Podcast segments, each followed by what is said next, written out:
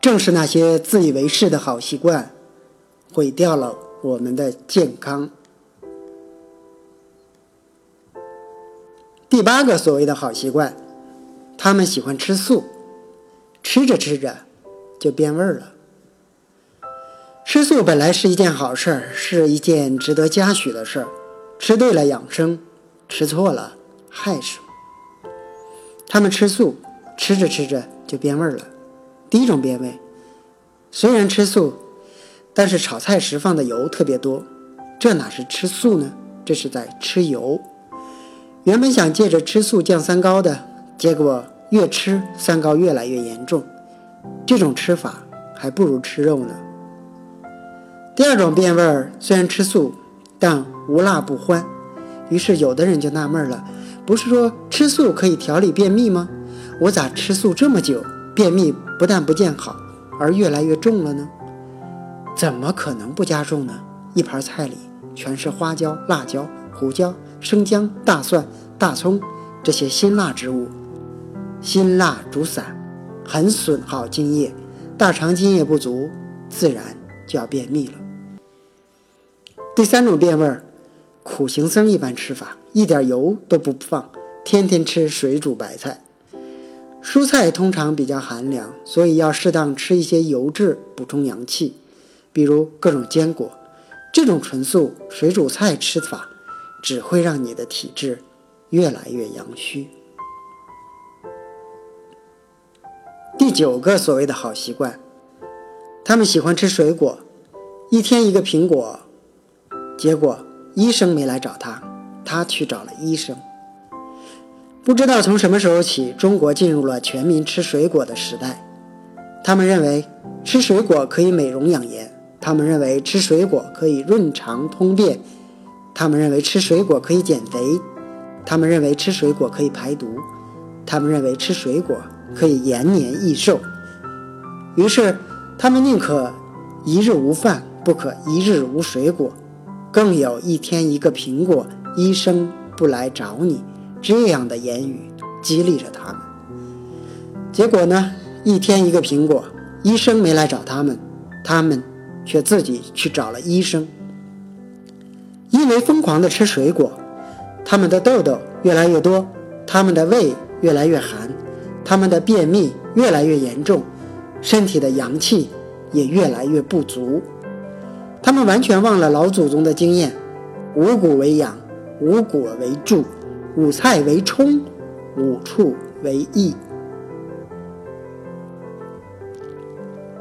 第十个所谓的好习惯，他们喜欢冬泳。美其名曰挑战自然，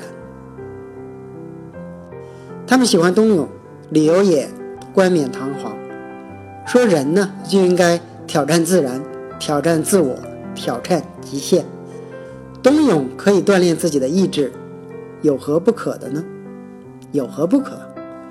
与天斗，与地斗，你斗得过天地吗？人只不过是天地间小小的产物罢了。自然是用来顺应的，不是用来对抗的。你对抗自然，就会受到自然的处罚。大冬天的，千里冰封，万里雪飘，天地万物都蛰伏了。没有思考能力的动物都知道冬眠了，你还脱光了，让你的毛孔开泄，让自己的精气外泄，这不是自找苦吃吗？长期冬泳的人身体都很多寒湿，原本想改善体质，结果事与愿违。因为每一次冬泳，身体都要抽掉五脏六腑的气血来驱赶体表的寒邪，长此以往，体内就空了。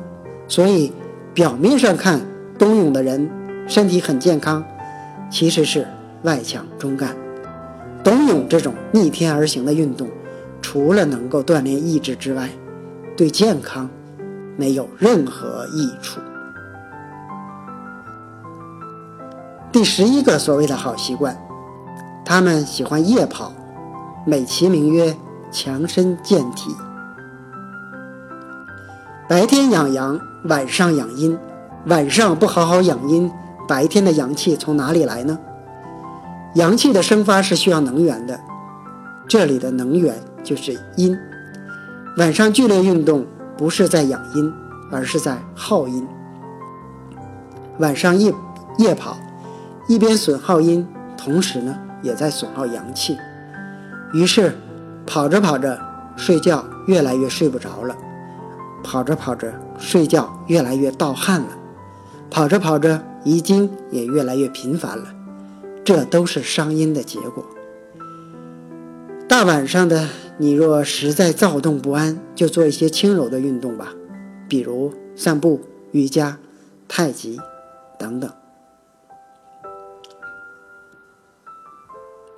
中国人自以为是的十一个好习惯，大夫们早已把他们列入慢性自杀排行榜，一辈子都不做。